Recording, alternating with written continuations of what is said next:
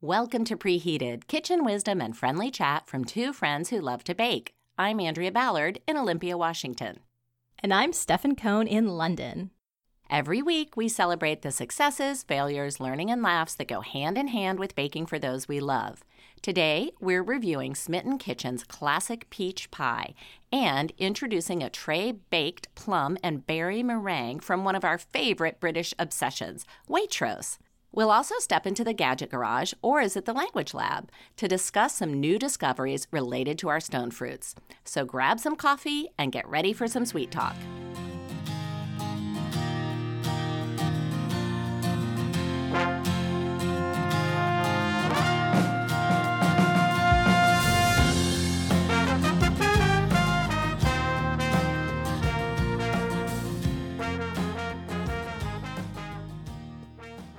Andrea, my family and I were recently on the Sunshine Coast in British Columbia, and we did a hike, about a five mile hike in the Skookumchuck Narrows Provincial Park.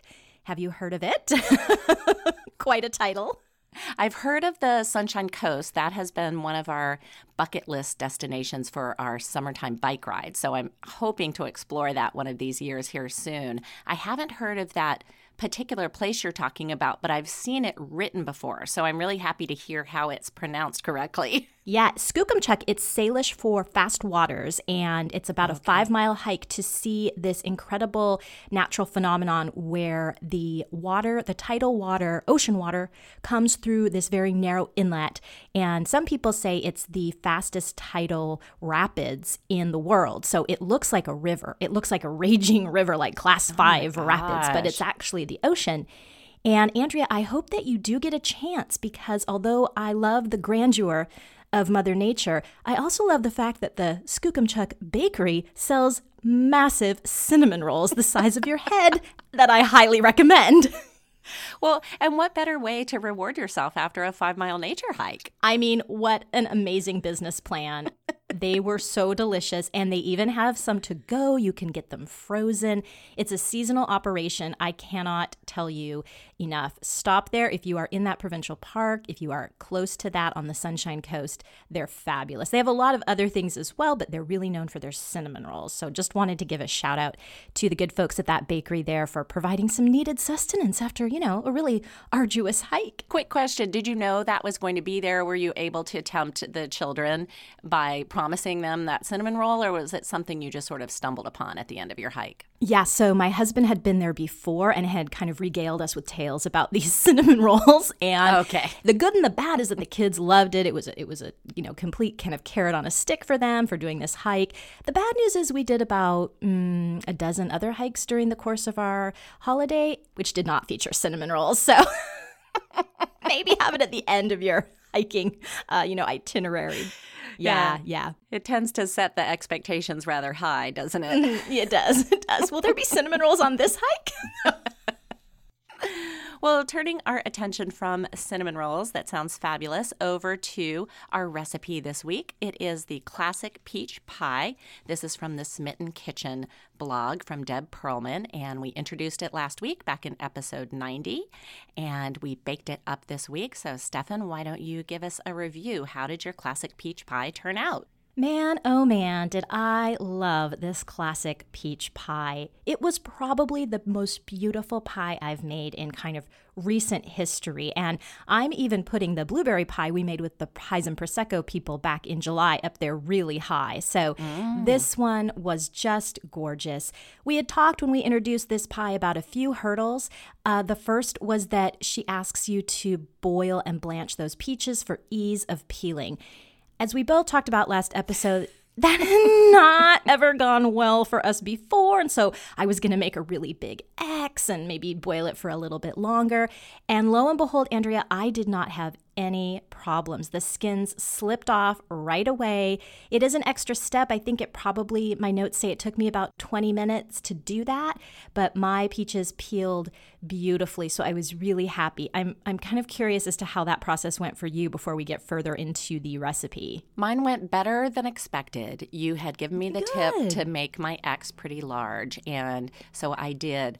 I did come up with a conclusion based on how it went that made me also feel a little bit better, which is it really has nothing to do with me or my method. It has everything to do with the peach and the ripeness of the peach. Oh, is that right? Okay. Well, th- th- this is why this is my theory is that, you know, I bought eight of the same types of peaches and I put the same size X in all of them and I boiled them in the same vat of water for the same amount of time and mm-hmm. put them into the same cold bath. And six of them peeled beautifully. It took me two seconds. The skin slipped right off. And two of them, the skin clung so tightly to them that I had to end up using, you know, a combination of my hands and a vegetable yeah. peeler to get the yeah. skin off. So okay. I really do think it just has to do with the ripeness. And you do want peaches that are ripe. Um, you know, I just kind of ran into some problems where you're, even if you have a whole bushel full of peaches, you can't always get ones that are completely ripe and ready to go. The stores have, you know, ones that uh, I think need a few days. So yeah. I wasn't able to get all of my peaches to be perfectly ripe. Okay, okay. Well, good. I'm glad that we both overcame yes. our blanching, our blanching fears. Yes, yes. So, yeah, I would agree with that. I think I definitely had blanching okay. success. I still didn't um, particularly love it. I don't, you know, if someone said to me, you could make this with peaches that you have to blanch, or you can make it with nectarines and leave the skin on, I might go with the nectarines. Yeah, and you know, I just ran across another recipe. It wasn't for a pie, but it was for a peach dessert, and they were they just said, "Hey, guess what? You can you can leave the skins on." Mm-hmm. I mean, I think we've talked about that in regards to apples yes. before. That some recipes we just, you know what, you're going to leave that on, and yep. it's going to cook down and not be an issue. So I say, if you wanted to do this with this peach pie, you know, go for it yeah, as well. I agree. I really liked this crust as well. It was an all butter crust, and I haven't done that in a while. I thought it was really easy to work with. I thought it came together really nicely. It was, you know, flour, a little bit of sugar, table salt, two sticks of butter, and then your water. I liked that. I thought it was a really nice counterpoint to the filling, which again, she says this is a classic peach pie. I don't have a lot of bells and whistles. It is a very traditional, I would say, very old fashioned type of flavors, and that really worked for me. So, as I said last episode as well, I am unable to find the Minute brand of tapioca, so I used her cornstarch or corn flour as we call here. That worked really great. I used some right. cinnamon that I had gotten in Morocco, so Ooh. it was just so delicious. Fancy. Now, this calls for a nine inch pie tin. Andrea, I think I could have gone deep dish. Did you feel this was a little bit high for a nine inch? Oh, I did a deep dish. Yeah. You did? I, okay. Yeah. Uh, when I saw how much peaches, and I actually weighed the peaches. So I was like, I am following the recipe. I'm using the amount she specified. Yes. And yes. I know with apples, you get what I call the, the slump, you know, that big slump yep. as the apples bake down. And I thought, you know, peaches will probably do that as well. But I just didn't want a huge mess from using a, a shallow pie tin. So I went ahead and used my deep dish as well. And I didn't necessarily have a mess. It just looked a little precarious to me when I had it all there. And but then it was too late. You know, I'd put it all in and I thought, nope, we're not transferring this. So mm-hmm, it did work. Mm-hmm. If, I, if, if, I make it again, I would definitely go with a deep dish. Uh, I thought it was so beautiful. The lattice was exactly the right choice. We've talked last episode about just a lattice being such a nice choice for a fruit pie, especially. This was all corally, orangey pink. It was hard, but I did follow her instructions to the letter, and I did not eat this until it had cooled completely. Is there anything more tempting than a hot pie on your counter? I'm not sure. I know. I know. That was really hard. That was a really tough part. but I'm so glad I did because it sliced up beautifully. It had set for me beautifully. It was, the flavors were dynamite. This, I was hoping for a TNT peach pie and I found it. So this is great big thumbs up from me and my family. We all loved it. I had a similar experience in terms of making it. I thought the directions were great. I thought I, you know, I followed the directions and it was really easy to make once I got through that blanching. Yes. I cheated a little bit because from our pies and prosecco class, I just loved that crumble topping so much. Yeah. Uh-huh. I just yep. I decided to do the crumble topping. So I bet that was amazing. I, I, I thought that added a little something. I just for me, I just love that crunch. And so, you know, I, am not gonna get that with the lattice crust. Although I do agree with you. You sent me a picture of your pie, and I do think it was one of the most beautiful pies you've made. So oh, that you. that lattice crust is, you know, you just see those fresh peaches. Yeah. I am able to find minute tapioca. She suggests grinding it. I have never done that before, and I've never had a problem. So I just went ahead and used it, you know, in the regular pearls, just right straight out of the okay. box, and that worked absolutely fine. I didn't okay. notice any problem, you know, when I was eating the pie in terms of like seeing the pearls or anything like that. You do have to make sure that you cook it all the way through, or else, you know, the, those pearls won't dissolve. But I made sure that I cooked it, so it was fine. Here's the thing about this pie. I love Deb Perelman's writing and I I love reading her intros and you know her stories about things and the whole reason we picked this pie was because it was a classic peach pie. But just by the very nature of the fact that she said I'm not going to enhance this with anything, and then sort of ran down the list of things you could do to enhance it. or maybe it was you even in the in the you know last week's episode where you said something like you know it's just going to be a classic peach pie. It's not going to have you know browned butter or bourbon or yes, just, bourbon. Yes. As yes. soon as you said all of those things, I you know when I sat down and started eating this pie. I couldn't help but thinking, ooh, if this just had a touch of this or a touch of that, you know, it just struck me as a little one note. Okay. And that has nothing to do with this recipe. That's just my personal preference. I've mentioned this before. I'm kind of the same way with apple pies. Like, I like raw apples. I like raw peaches, or I should say fresh, maybe instead of raw. Yes. Something about when you cook a fruit, it sort of loses its zing to me. It kind of loses its its um Okay. I don't know, unique special flavor. And so I just felt like it was a little, eh, you know, we each we each ate a slice in my Okay. family. I put it in the fridge.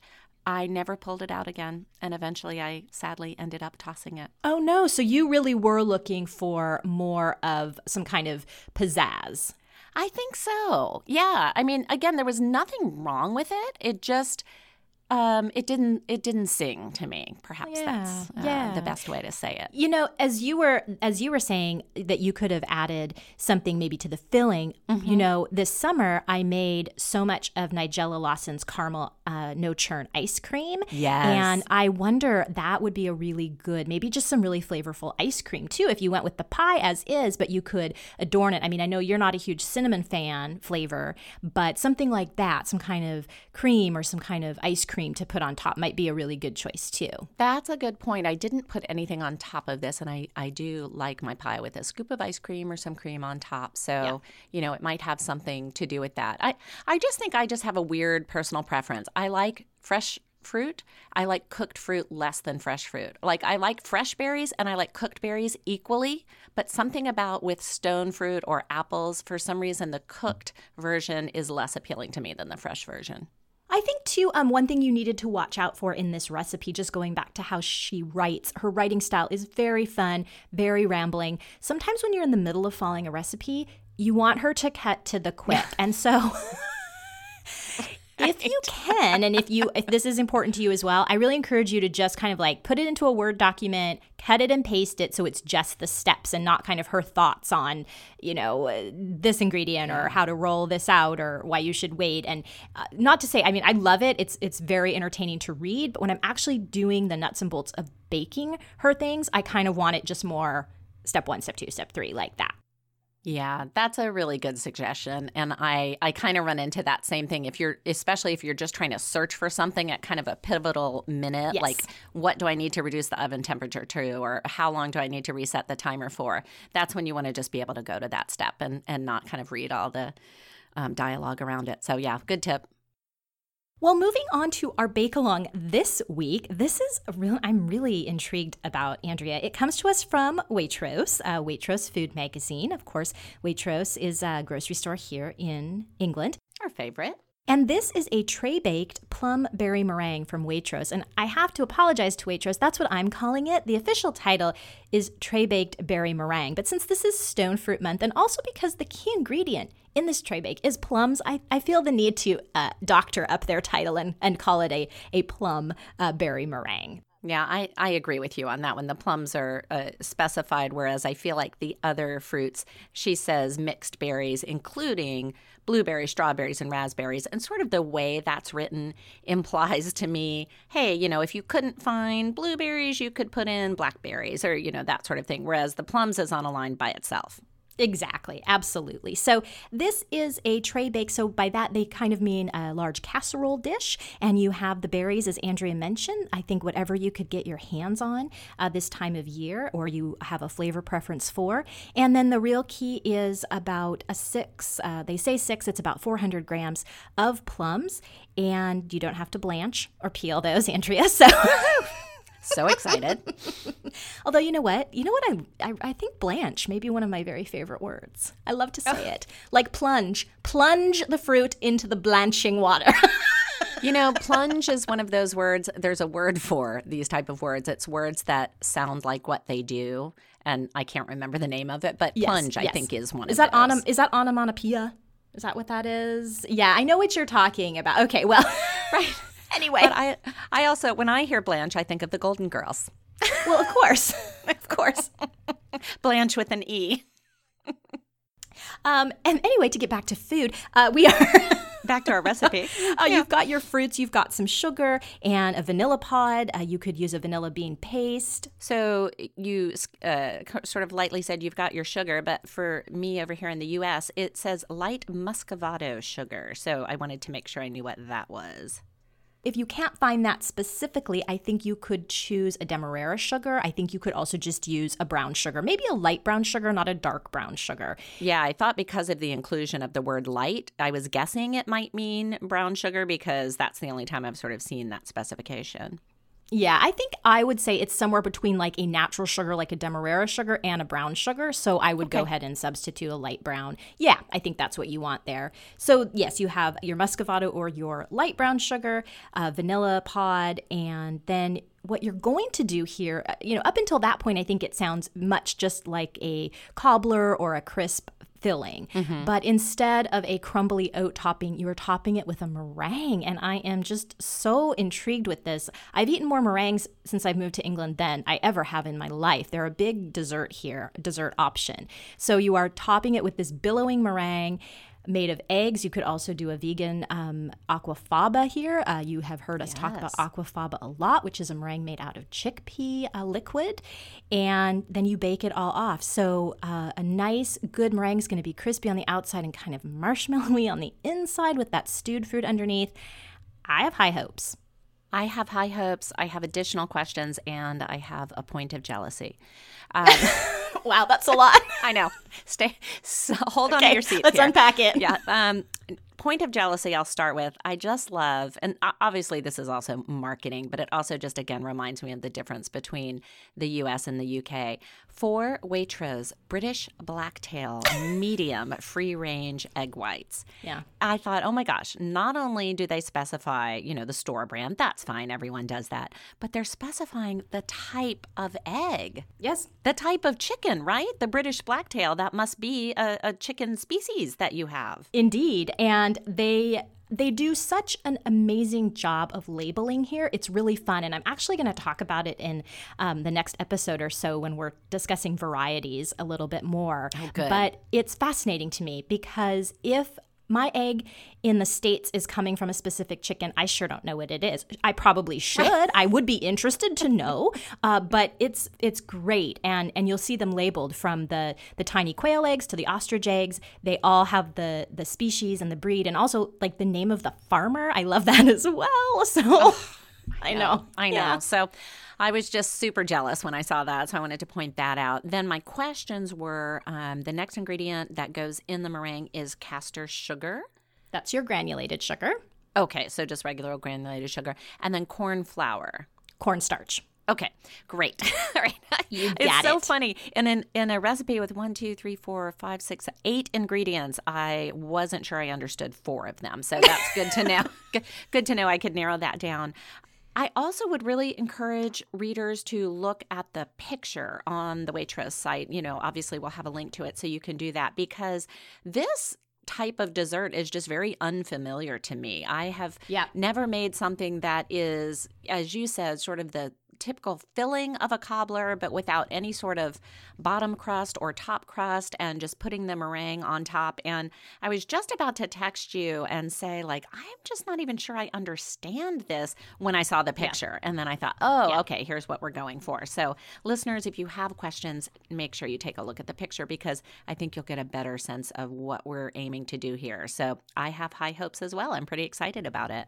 And just a note on that meringue, too, uh, we had visited the Intimidation Station way back in first season to talk about making meringue and also about how to separate eggs. And the important mm-hmm. thing to keep in mind with meringue is that you don't want any speck of yolk into your whites or they just simply won't mm-hmm. whip up for you. Uh, likewise you might say hey i'm just gonna i'm gonna save some time and just buy that carton of egg whites that's in the fridge all ready to go. And i know from experience that does not work. There's oh. some kind of oh. processing that goes into that. It's either pasteurization or something else and they will not whip. You will just burn out the motor on your KitchenAid. So it's kind of old fashioned you need to separate the eggs and just make sure the whites are in there Oh, okay. Good tip. Thanks for letting us know about that. I've never bought those egg whites in the refrigerator yeah. section, mm-hmm. but that's yeah. really good to know. Yeah, you'd think you're doing a time saver and end up taking more time and wasting things. It's very frustrating. Exactly. So, well, remember, we'll have a link to both of those recipes. That was the classic peach pie from Smitten Kitchen, and then this week's bake along, which is the tray baked berry plum meringue from Waitrose. We will put those up on our website, which is preheatedpodcast.com, and we'll also have them on our Facebook pages. Stefan, let's saunter on over to the language lab, where we've previously explained such complex words as coupe and lamination. But since it's stone fruit month, our thoughts are turning to sugar, and that's where a new term comes in, and that is called the Brix scale. This is so exciting. It's almost sounds like something my kids would use to build some Lego towers. yeah, not those kind of bricks. oh, okay. okay. Got it. Yeah. Um, this is Brix, B R I X, and it's a scale that measures the concentration of sucrose by percent mass in a liquid. Hmm. Now, if you're like me and it's been a while since you were in a science lab, that might not mean anything to you. So, when you're eating or baking with stone fruit, is, very helpful because basically what the Brix scale does is tell you how much sugar is in the fruit. Cool. Let's learn more.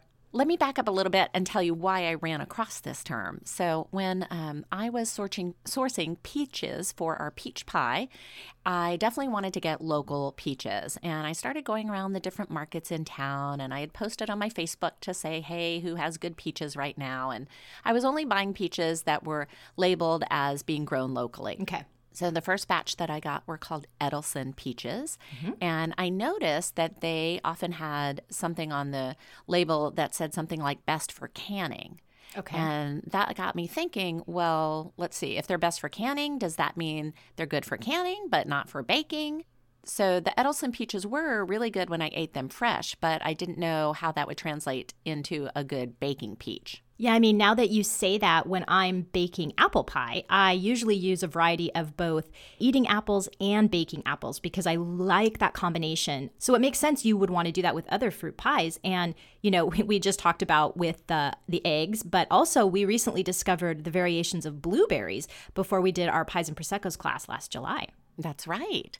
Um, and that's kind of when I ran across this whole Brix scale and what's called the degrees Brix measurement. So, my local grocery store, that's a Haggen chain, they were bragging about their peaches, which were called Pence peaches. And these come from an orchard over in Wapato, Washington. And the sign at my grocery store said, Pence peaches are only brought to our stores once their sugar content reaches at least 13% on the Brix scale. And that, yeah, so that's where I got curious. And I looked up the Brix scale, and um, that's where I got that line I read earlier about, you know, concentration of sucrose by percent mass in a liquid. Believe me, Brix scale is not for the faint of heart. It is very sciency. So I will summarize it here to say if you have a high Brix, that is uh, your degree of sweetness or your proof of sweetness. Okay, got it. So does that mean that 13 degrees Brix is the highest on the scale? Um, actually, no. So Okay. it, it looks like there is a Brix scale for each type of fruit. Oh. So for peaches, there might be a different sort of Brix scale or indicator. Um, and in fact, many farmers will even go further and set Brix levels for their variety of the fruit. So Okay. maybe the Pence peaches have a certain Brix scale, but the Edelson peaches might have a different Brix scale. Okay. When I was shopping at my Haggen, they had a chart and um, it said 7 to 10 degrees Brix was the low end and they had labeled as not properly ripen- ripened not recommended and then 17 to 18 degrees Brix was at the high end and it was labeled delicious to an unbelievable degree so Another website I found said that most grocery store peaches are around 11 degrees Brix, while some farmers market varieties can have a Brix number as high as 35 degrees Brix. Oh my gosh. Um, well, I've got to remember that phrase, delicious to an unbelievable degree. I know. But I've never noticed the Brix scale on my fruit before, and I'm not sure they use it at all here. So am I out of luck? Well, this is where we're going to um, turn from the language lab into the gadget garage.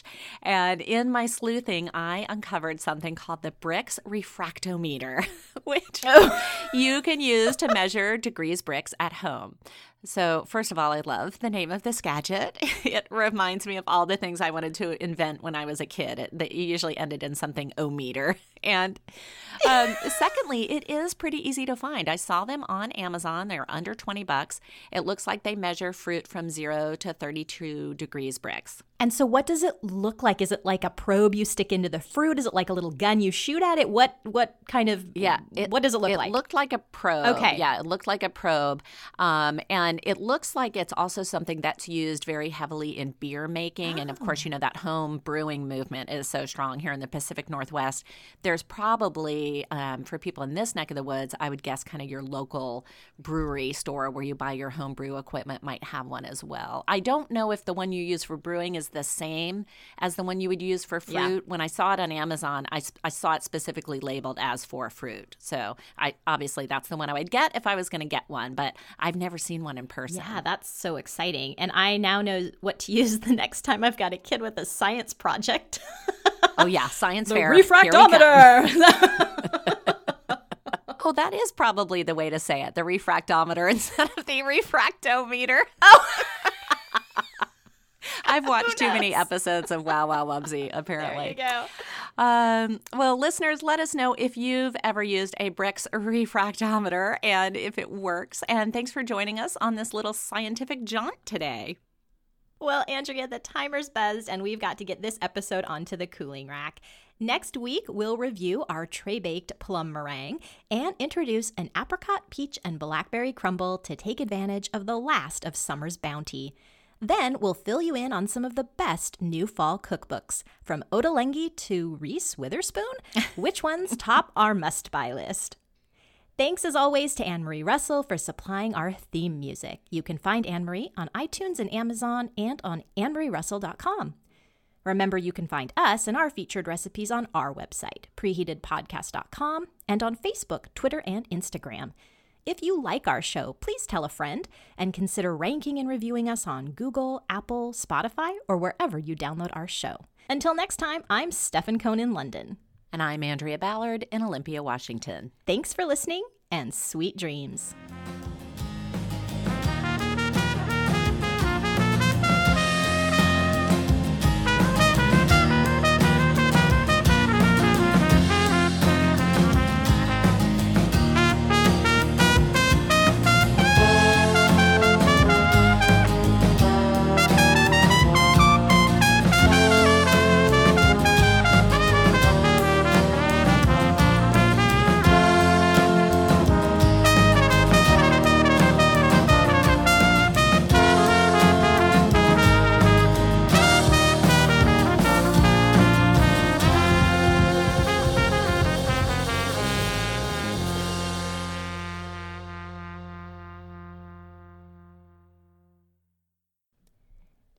Is written, performed, and edited by Andrea Ballard and Stefan Cohn in association with 24th Floor Productions.